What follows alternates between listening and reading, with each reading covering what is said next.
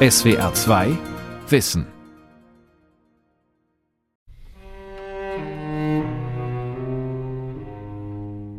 Aus dem Führerhauptquartier 3. Februar 1943. Das Oberkommando der Wehrmacht gibt bekannt. Der Kampf um Stalingrad ist zu Ende. Es war unsere Überzeugung, dass der Krieg für Deutschland verloren ist und dass jedes Menschenleben, das für diesen verlorenen Krieg geopfert wird, umsonst ist.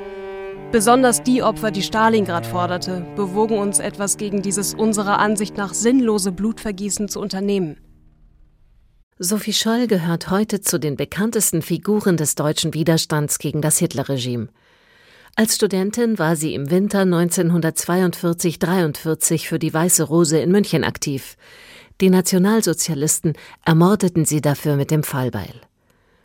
Am 22. Februar 2023 ist ihr 80. Todestag. Widerstand im Dritten Reich. Sophie Scholl und die Weiße Rose von Pia Fruth. Ihrem Fahneneid getreu ist die 6. Armee unter der vorbildlichen Führung des Generalfeldmarschalls Paulus der Übermacht des Feindes und der Ungunst der Verhältnisse erlegen. Als weiteren und schließlich hauptsächlichsten Grund für meine Abneigung gegen die Bewegung möchte ich anführen, dass nach meiner Auffassung die geistige Freiheit des Menschen in einer Weise eingeschränkt wird, die meinem inneren Wesen widerspricht. Gemeinsam mit ihrem Bruder Hans und anderen jungen Menschen verfasst, druckt und verteilt Sophie Scholl im Frühjahr 1943 Flugblätter, um die Menschen wachzurütteln. Es ist die Zeit der sowjetischen Gegenoffensive in Stalingrad, ein Wendepunkt im Zweiten Weltkrieg. Hunderttausende sterben in der belagerten Stadt. Kommilitoninnen, Kommilitonen. Wollen wir weiter einem Dilettanten das Schicksal unserer Armeen anvertrauen? Wollen wir den niedrigsten Machtinstinkten einer Parteiklicke den Rest unserer deutschen Jugend opfern? Nimmermehr. Seit 1942 wohnt Sophie in einer kleinen Münchner Wohnung mit ihrem Bruder Hans. Bei ihm laufen alle Fäden der Weißen Rose zusammen. Sophie erledigt kleinere Aufgaben, die für sie aber in einem größeren Zusammenhang stehen. Sie kauft Papier und Briefmarken, schreibt tausende Adressen aus öffentlichen Telefonbüchern und Karteien ab. Danach verteilt sie die fertigen Flugblätter in Telefonzellen, auf parkenden Autos, in Postkästen und bringt sie mit dem Zug in andere Städte. Am 18. Februar 1943 werden die Geschwister Scholl in der Uni München verhaftet. Auch ihr Freund Christoph Probst landet in Untersuchungshaft. Zwei Tage später unterschreibt Sophie Scholl ein Geständnis und damit ihr Todesurteil. Ich bin nach wie vor der Meinung, das Beste getan zu haben, was ich gerade jetzt für mein Volk tun konnte. Ich bereue deshalb meine Handlungsweise nicht und will die Folgen, die mir aus meiner Handlungsweise erwachsen, auf mich nehmen. München, den 20.02.1943. Gezeichnet Sophie Scholl. Bis zu ihrer Hinrichtung zeigt Sophie Scholl keine Reue. Später wird der Scharfrichter sagen, er habe noch nie jemanden so tapfer in den Tod gehen sehen wie die 21-jährige Widerstandskämpferin.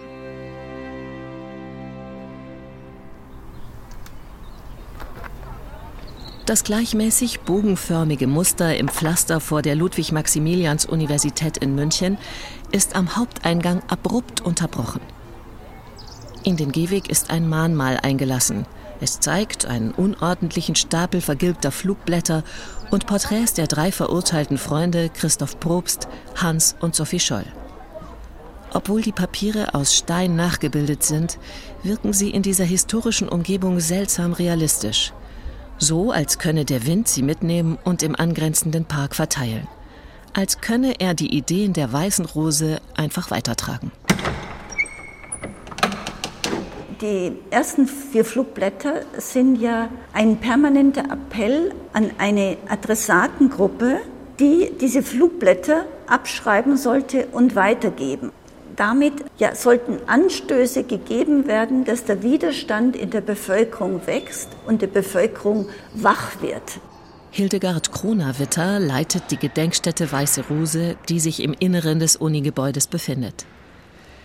Hier nahm im Februar 1943 das Drama um die Enttarnung der Weißen Rose seinen Lauf.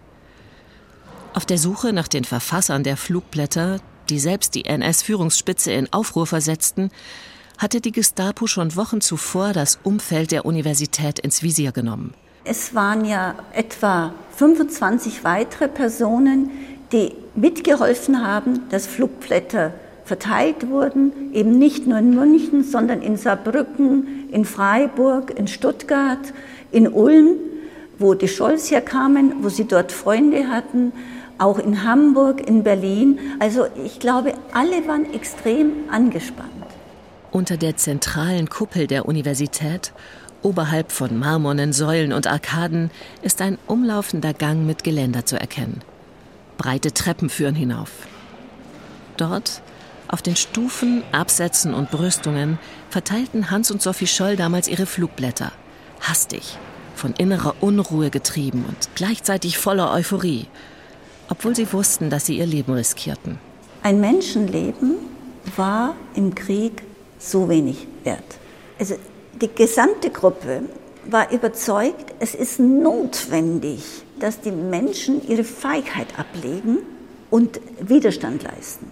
Und von diesen Impulsen her hat man den eigenen Lebenseinsatz, glaube ich, relativiert. Symbolhaft für die ganze Gruppe steht neben dem Eingang zur Gedenkstätte eine Bronzebüste von Sophie Scholl. Sie zeigt ihr knabenhaftes Gesicht mit vorgerecktem Kinn und dem für sie typischen Kurzhaarschnitt. Sophie Scholl ist im In- und Ausland die wahrscheinlich bekannteste Figur des deutschen Widerstands. Nach ihr wurden Straßen, Schulen und Kindergärten benannt. Vermutlich, weil sie eine der ganz wenigen jungen Frauen war, die es wagten, gegen eine verbrecherische Obrigkeit zu rebellieren. Direkt neben ihrer Büste hängt dennoch auch ein stilles Bronzerelief zur Erinnerung an die anderen Mitglieder der Weißen Rose. Christoph Probst, Alexander Schmorell, Willi Graf, Professor Kurt Huber und viele mehr. Unter diesem Relief hat jemand eine ausgetrunkene Grappa-Flasche abgestellt. Darin eine langstielige weiße Rose. Es ist Identifikation und Verehrung natürlich. Da gibt es berührende Zeugnisse immer wieder.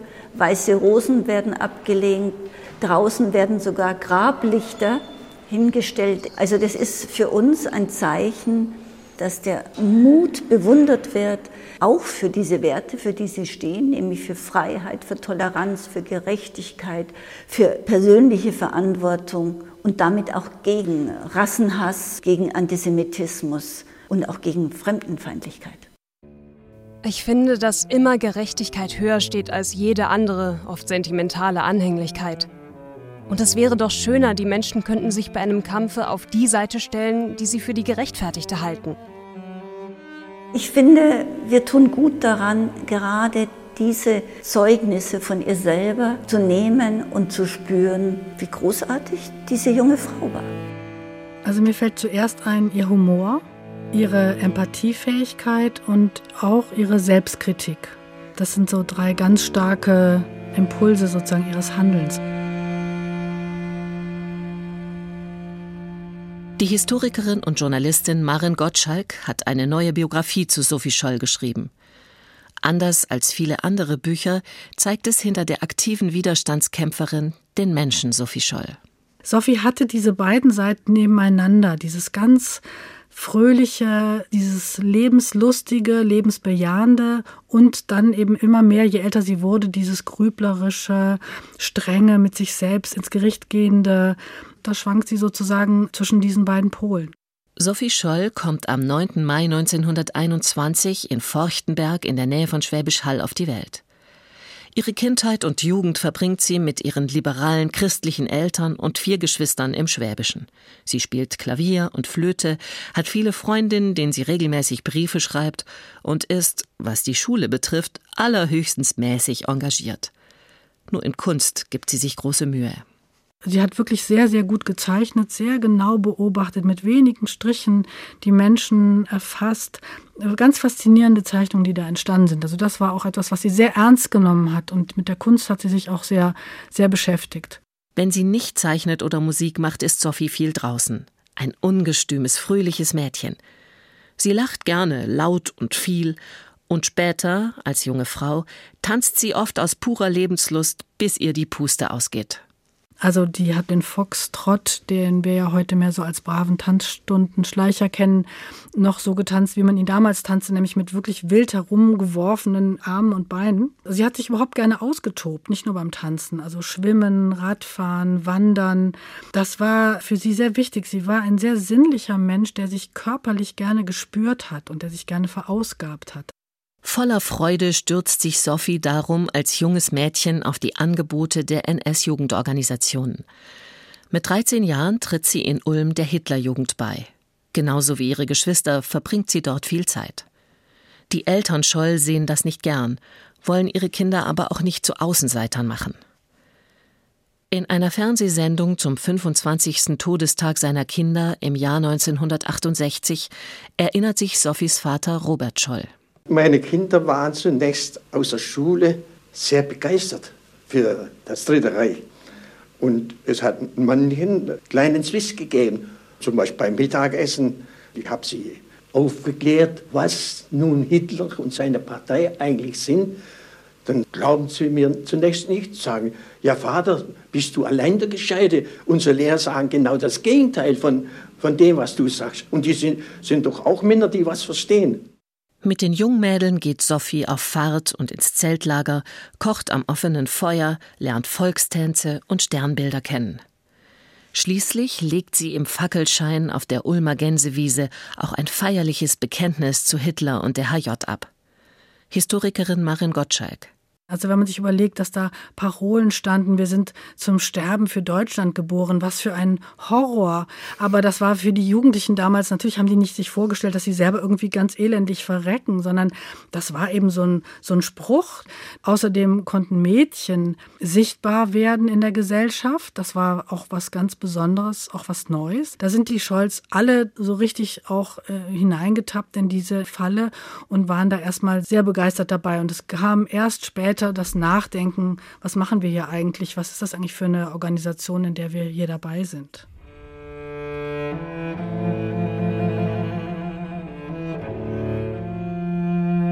Die erste Abneigung gegen den BDM war darauf zurückzuführen, dass ich den Dienst langweilig und vom pädagogischen Standpunkt aus unrichtig fand.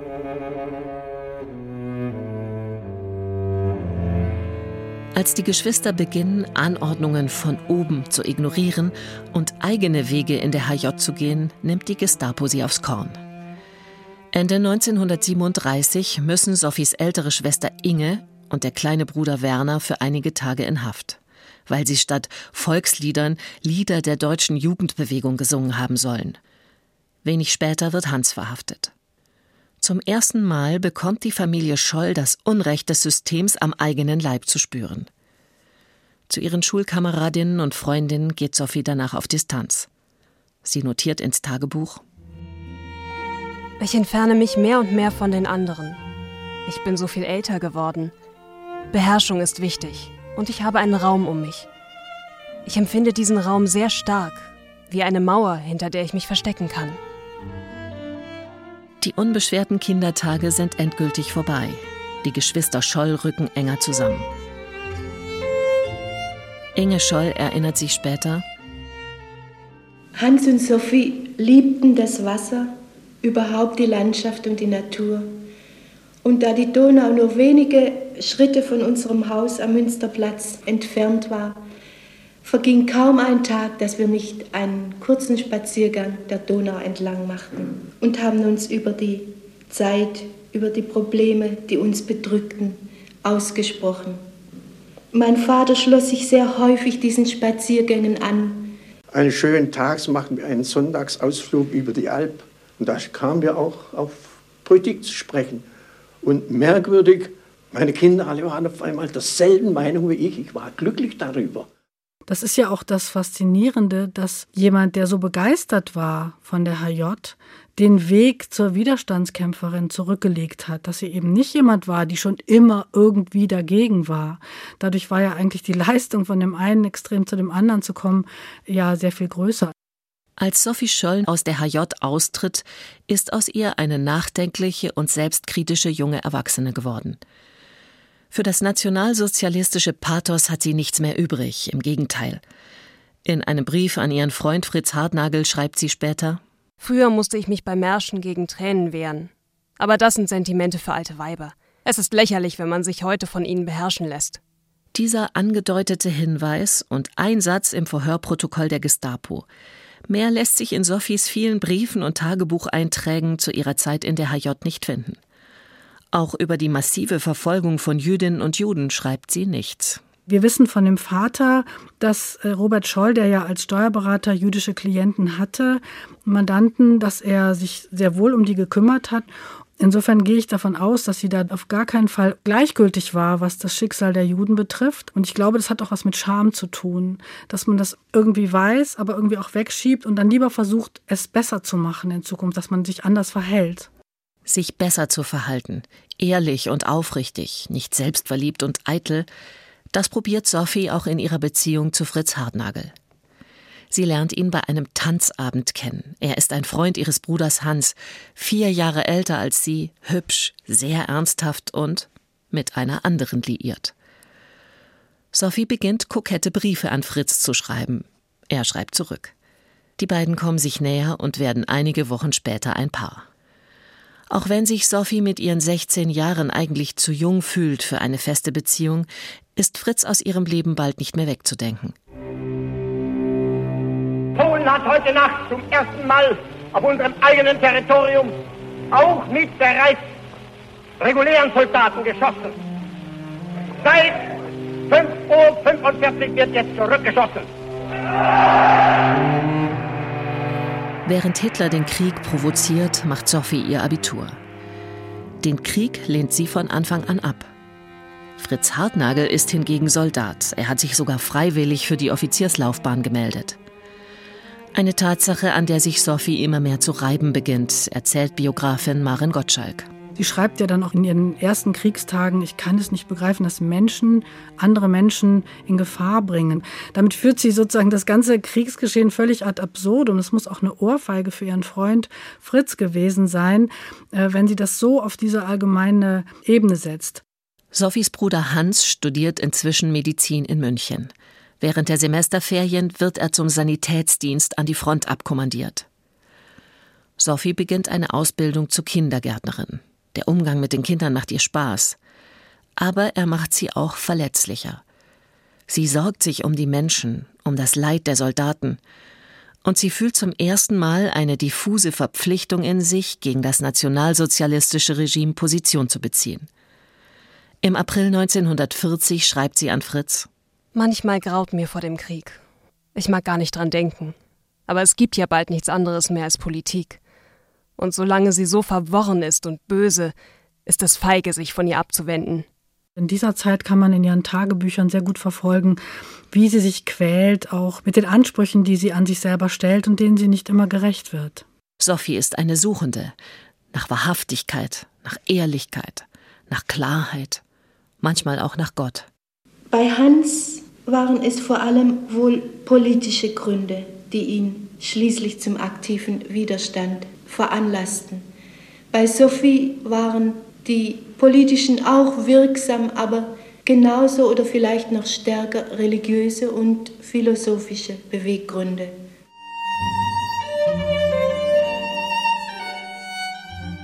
Wie ihre Schwester Inge macht auch Sophie gerne Musik. Das hilft ihr, Gedanken und Gefühle zu sortieren, sich nicht von den eigenen Emotionen überwältigen zu lassen.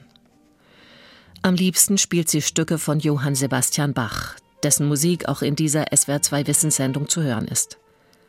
Ihrer Freundin Lisa schreibt sie: Bei Bach muss man große Beherrschung zum Spiel und Klarheit aufbringen. Der Lohn ist, dass man dabei selbst klar wird. Und das schließt ja beherrscht ein. Sophie hatte etwas gegen Rausch dieses Sentimentale, das, das konnte sie nicht gut haben. Und ich glaube, das hat was auch mit einer Abwehr gegen diesen, dieses Pathos zu tun, was die Nationalsozialisten so über diese Gesellschaft so gestülpt haben, mit, mit ihrer Musik und ihrer Wochenschau und ihren Aufmärschen. Das Ganze war ja auch als so ein Rausch gedacht, in dem der Einzelne verschwindet in der Masse. Und dagegen hat sie sich ganz massiv gewehrt. 1942 geht auch Sophie zum Studieren nach München. Sie schreibt sich ein für Biologie und Philosophie. Mehr oder weniger zufällig bekommt sie eines Tages ein Flugblatt der Weißen Rose in die Hand. Jedes Wort, das aus Hitlers Mund kommt, ist Lüge. Wenn er Frieden sagt, meint er Krieg. Wir schweigen nicht, wir sind euer böses Gewissen. Die Weiße Rose lässt euch nicht in Ruhe. Sophie ist wie vom Donner gerührt. Sie sieht ihre eigenen, oft verworrenen Gedanken klar zu Papier gebracht. Bald findet sie heraus, dass ihr Bruder Hans federführend hinter der weißen Rose steckt und schließt sich dem Widerstandskreis an. Vater Robert und Schwester Inge wissen davon nichts. Die Kinder wollen, dass ja ihre Eltern äh, unangetastet blieben, dass denen nichts geschehen. So haben sie uns überhaupt niemals etwas gesagt. Aber im Juni 1942 brachte Sophie meinem Vater eines der Flugblätter ins Büro und legte es ihm unter die Augen. Ich las es und sagte, Donnerwetter, das hat aber Hand und Fuß. Aber so, wie kannst du das mitnehmen? Wenn ihr da verwischt wird, das kostet euren Kopf. Sie war definitiv nicht das Mädchen, das vom Bruder verführt wurde, sondern sie wollte sich einmischen. Dann kann man sagen, sie hat sich in das widerständige äh, Handeln des Bruders und seiner Freunde reingedrängt. Die Stimme der Gedenkstättenleiterin Hildegard Kronawitter hallt durch die leeren Flure der Münchner Uni. Corona-bedingt sind gerade keine Studierenden vor Ort, die Türen zu den Hörsälen geschlossen. Ähnlich menschenleer muss es hier damals gewesen sein, an jenem schicksalhaften 18. Februar 1943 gegen 11 Uhr morgens. Die Vorlesungen waren in vollem Gange. Hinter den geschlossenen Türen wird höchstens leises Gemurmel zu hören gewesen sein, als Hans und Sophie durch das Gebäude in den zweiten Stock hasteten. In einem Koffer und einer Aktentasche hatten sie ein paar hundert Exemplare des sechsten Flugblatts dabei und den Entwurf zu einem neuen siebten Flugblatt, verfasst von Christoph Probst, einem Freund der Geschwister. Als die letzten Flugblätter im zweiten Stock drapiert waren, tat Sophie etwas, das sie im Nachhinein selbst nicht mehr erklären konnte. Im Vorbeigehen habe ich den auf dem Geländer aufgeschichteten Flugblättern mit der Hand einen Stoß gegeben, sodass diese in den Lichthof hinunterflatterten. Also das ist ein Moment der Weltgeschichte sozusagen, der immer ein Rätsel bleiben wird. Aber ich glaube, steckte dahinter schon auch das Gefühl, so, und jetzt sollen es alle sehen. In diesem Augenblick hatte sie aber der Hausmeister erblickt. Er ließ sofort die Türen abriegeln und alarmierte die Gestapo. Von diesem Moment an rechneten meine Geschwister mit dem Todesurteil. Eine seltsame Ruhe überkommt Sophie Scholl. Traurigkeit, Anspannung und Kopfschmerzen, die sie in den Tagen zuvor gequält haben, lassen nach. Langsam wird ihr klar, dass sie die anstehende Heimkehr von Fritz aus Russland wohl nicht mehr miterleben, dass es eine gemeinsame Zukunft nicht geben wird. Nur eine knappe Woche zuvor hatte sie ihm noch voller Freude geschrieben Nun ist dieses Wiedersehen, das uns bevorsteht, für mich so ganz anders als alle anderen. So als würdest du zurückkehren, um ganz da zu bleiben. Und wenn ich bisher zu müde war zum Pläne machen, weil sie ja doch durch den Krieg alle zu Schanden wurden, so schießen sie jetzt empor wie Urwaldblumen nach einem langen, warmen Regen, so bunt und ungeheuerlich. Stattdessen macht der Blutrichter Roland Freisler beiden Geschwistern und dem befreundeten Christoph Probst nur vier Tage nach ihrer Verhaftung den Prozess. Eine demütigende Veranstaltung, wie man sie von Freisler kennt und erwartet. Die Eltern Scholl erfahren in Ulm erst in allerletzter Minute vom Schicksal ihrer Kinder. Sie kommen gerade noch rechtzeitig zur Urteilsverkündung. Mutter Lina reicht gemeinsam mit dem jüngeren Bruder Werner noch ein Gnadengesuch ein. Dann dürfen die Eltern zu Hans und Sophie. Sie war sehr bestimmt und nicht traurig. Meine Frau sagt ihr, Geld, Sophie, Jesus. Sophie erwiderte, ja, aber auch du. Wir wussten nicht, dass sie in einer Viertelstunde schon hingerichtet würden. Wir haben uns natürlich herzlich verabschiedet, aber haben nicht gedacht, dass das, das letzte Mal sei. Dann ging auch sie, gelassen und mit einem Lächeln im Gesicht, wie meine Mutter berichtete, als schaue sie in die Sonne. So ein herrlicher sonniger Tag. Und ich muss gehen. Aber wie viele müssen heutzutage auf den Schlachtfeldern sterben? Wie viele junge, hoffnungsvolle Männer? Was liegt an meinem Tod, wenn durch unser Handeln Tausende von Menschen aufgerüttelt und geweckt werden? Gegen sämtliche Regeln verstoßend entscheiden die Gefängnisaufseher auf eigene Faust, die drei Freunde vor dem Gang zur Guillotine noch gemeinsam eine letzte Zigarette rauchen zu lassen. Sie haben sich so fabelhaft tapfer benommen. Das ganze Gefängnis war davon beeindruckt. Zuerst das Mädchen. Sie ging, ohne mit der Wimper zu zucken. Wir konnten alle gar nicht begreifen, dass so etwas möglich war. Der Scharfrichter sagte, so tapfer habe er noch nie jemanden sterben sehen. Der grausame Tod meiner Kinder hat mich natürlich tief verwundet. Und ich sagte mir oft, eigentlich hätten die Kinder einen anderen Vater gehabt als mich, so wären sie wahrscheinlich diesen Leidensweg nicht gegangen. Aber ich bereute nicht, dass sie das getan haben. Denn ich sagte mir, es soll ein Zeugnis sein und es sollen Wellen aus diesem Ereignis hinaus in die Welt gehen. Zwar entfesselt die Hinrichtung von Hans und Sophie Scholl in Deutschland nicht den erhofften Sturm des Widerstands, vor allem weil nach einer zweiten Verhaftungswelle weitere Mitglieder der Weißen Rose ermordet werden, ist die Angst in der Bevölkerung groß. Doch die übrige Welt horcht auf, beeindruckt vom Mut der jungen Menschen und ihren Idealen. Die Freiheit, von der in einem anderen Lied die Rede ist, das über den Londoner Rundfunk ging, in diesem Frühjahr, als uns die Nachricht von der Hinrichtung Hans Scholz und seiner Münchner Kommilitonen erreichte. Das alte Studentenlied Freiheit, die ich meine.